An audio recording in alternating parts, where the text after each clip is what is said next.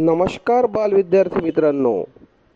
आपण ऐकत आहात पणज आंबोडा रेडिओ स्टेशन. आज एकवीस जानेवारी वार गुरुवार आणि नक्कीच गुरुवारी गुरुवारीय विशेष भाग आपण सादर करीत असतो. चला तर मित्र हो आज ऐकूया गुरुवारीय विशेष भाग. भागाची सुरुवातच आपण प्रेरक कथेने करतो. आजची जी प्रेरक कथा आहे ती सत्य घटनेवर आधारित आहे. चला तर मग ऐकूया प्रेरक कथा इमानदारी. सादर करते आहेत कुमारी शुभांगी सरनाईक मॅडम जिल्हा परिषद वरिष्ठ प्राथमिक मराठी शाळा करोडी.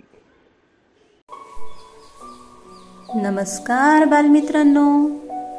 प्रेरक कथांच्या खजिन्यातून एक सुंदरशी प्रेरक कथा घेऊन मी शुभांगी सरनाईक तुमचं सगळ्यांचं हार्दिक हार्दिक स्वागत करते. आजच्या कथेचं नाव आहे इमानदारी. आजची जी कथा आहे ती आहे आपल्या भारताचे पंतप्रधान लाल बहादूर शास्त्री यांची. यांच्या जीवनातील ही सत्यकथा आहे. ही कथा स्वातंत्र्य मिळण्याच्या अगोदरची आहे. लाल बहादूर शास्त्री हे अत्यंत गरीब कुटुंबातील होते. आणि त्यांना त्यांच्या गरिबीतून स्वतःचं शिक्षण पूर्ण करावं लागलं. तरीही ते स्वातंत्र्याच्या चळवळीमध्ये उतरले. त्यासाठी त्यांना बऱ्याच वेळा तुरुंगातही जावं लागलं. आर्थिक परिस्थिती चांगली नसल्यामुळे त्यांच्या कुटुंबाचे बऱ्याच वेळा हालसुद्धा व्हायचे. लाला लजपत राय यांनी एका संस्थेची स्थापना केली. तिचं नाव होतं सर्वंट सोसायटी ऑफ इंडिया.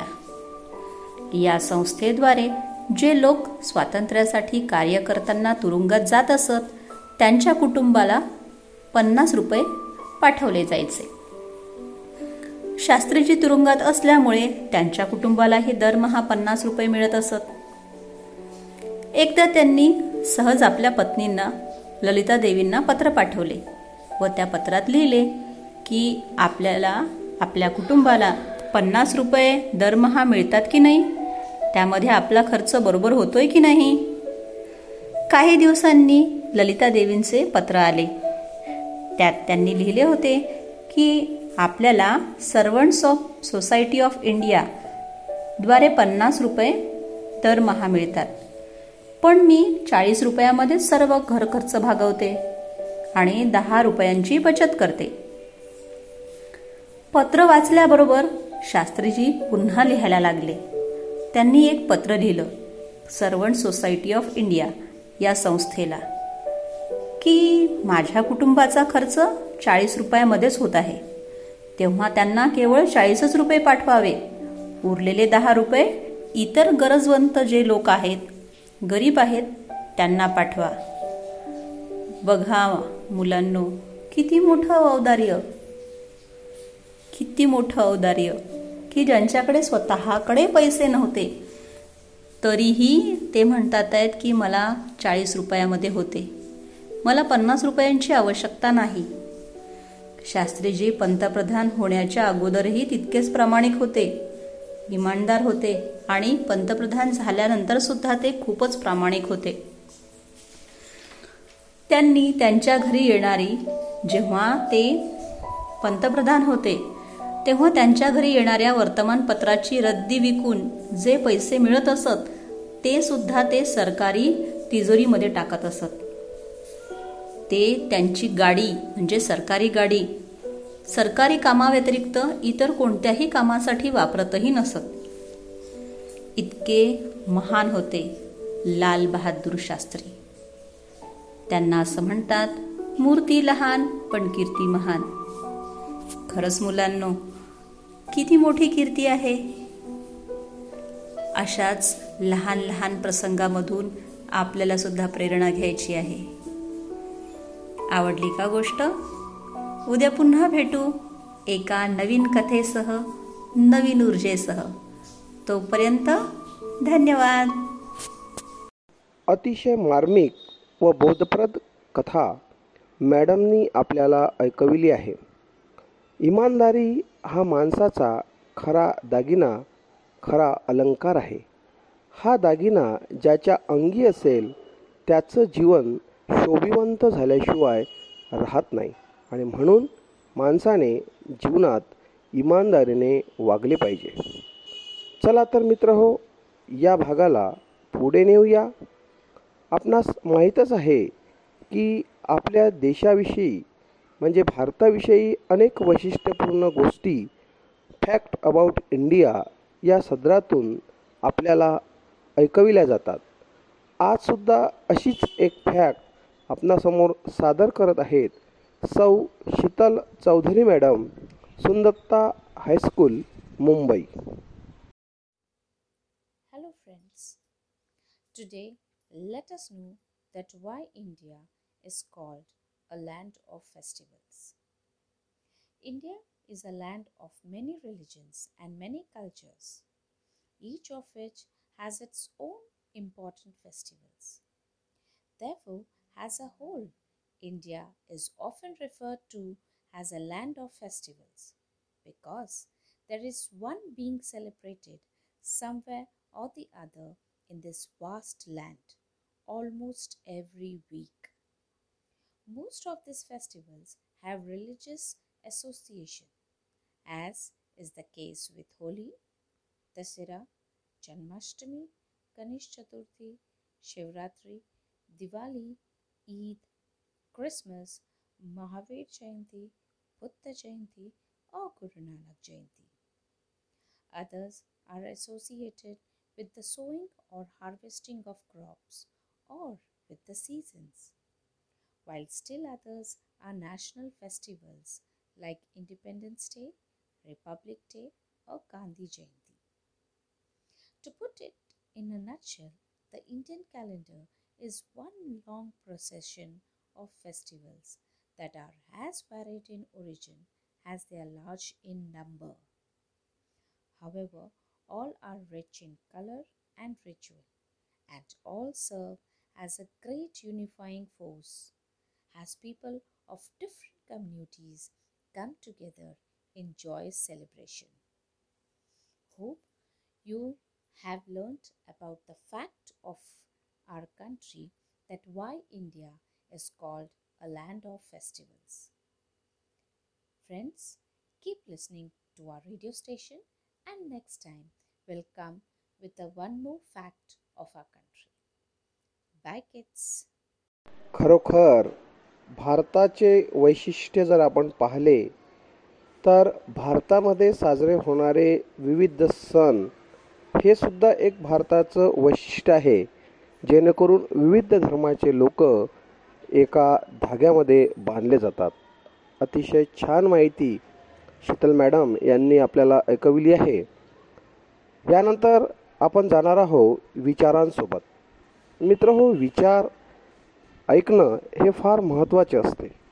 आणि अशीच आजची विचारधारा घेऊन येत आहेत कुमारी प्रमिला वासनकर मॅडम जिल्हा परिषद वरिष्ठ प्राथमिक मराठी शाळा पातोंडा. नमस्कार विद्यार्थी मित्रांनो आजची विचारधारा. आजच्या विचारधारेचा विषय आहे अभ्यास. विद्यार्थी मित्रांनो जीवनात अभ्यासाला पर्याय नाही. कारण अभ्यासाशिवाय आपण काहीही साध्य करू शकत नाही.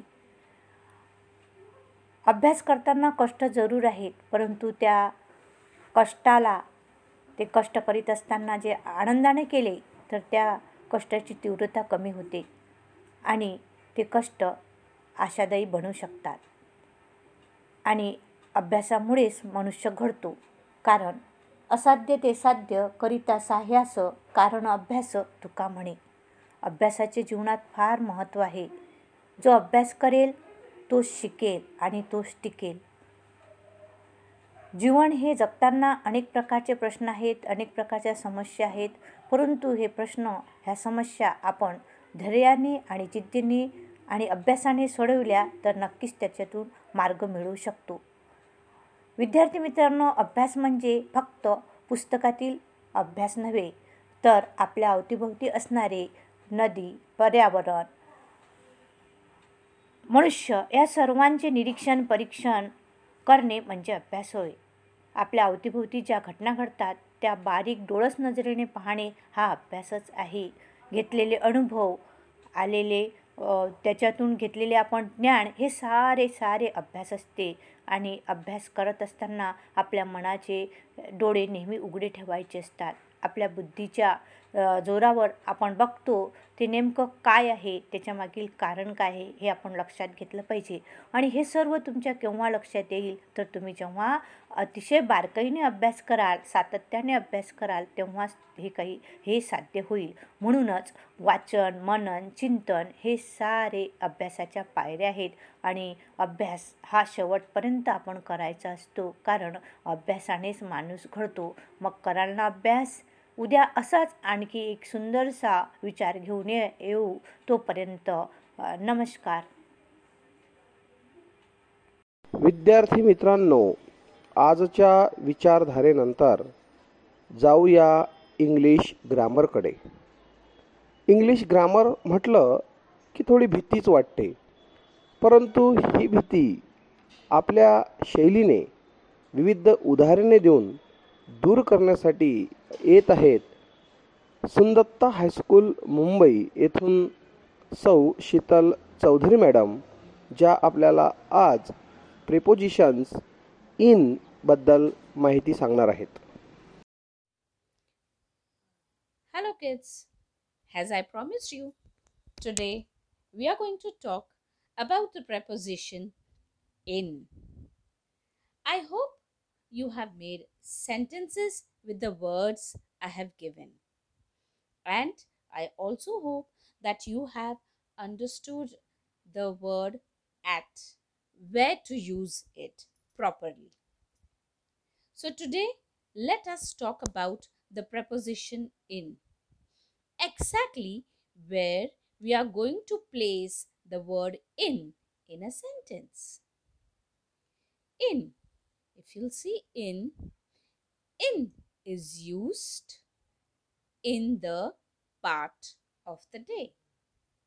Like in the morning, in the afternoon, in the evening.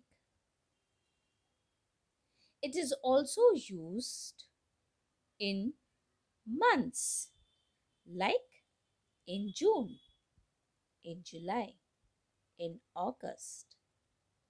It is also used in years, in 2000, in 2020. It is also used in season of the year like in winter, in summer. It is also used in a specific century like in the 19th century, which we always hear in the history when the teacher explains us about the centuries, about the periods, about the kings. In preposition is also used in the history period of time, like in the Middle Age, in the Stone Age, in the Greek period, in the Mughal period, in the Islamic period. So, friends, here I think you have understood that where the in is been added. So, in is used in the part of the day. I said in the part of the day, months, years, season of the year, specific century, and history period of time. Like, my birthday comes in the month of June. I am in the 21st century. Today, in the evening, I am going to go for the party. I hope you are cleared with your doubts. Yes? So let us have again a fun time by making the sentences with the words which I'm going to give. And you have to make the sentences by using the word and by using the preposition in. So, are you ready with your notebook? So, let us start. The words are 1960, monsoon, October, the night. I hope you have clearly listened to the words which I have given, and now you're going to make sentences with the help of these preposition in and the words I have given. Stay tuned with our radio station, and I'll be back again with the preposition on where you should use. Bye kids. पळाली ना विद्यार्थी मित्रांनो इंग्रजी ग्रामरविषयीची भीती. खरोखरच अतिशय सोप्या पद्धतीने इन कसे वापरावे हे आपल्याला शीतल मॅडमने ऐकविलेले आहे. आजच्या भागामध्ये एवढेच. आजचा हा भाग आपल्याला कसा वाटला नक्की आम्हाला प्रतिक्रिया कळवा. पुन्हा भेटूया पुढच्या भागात. तोपर्यंत नमस्कार बाय बाय.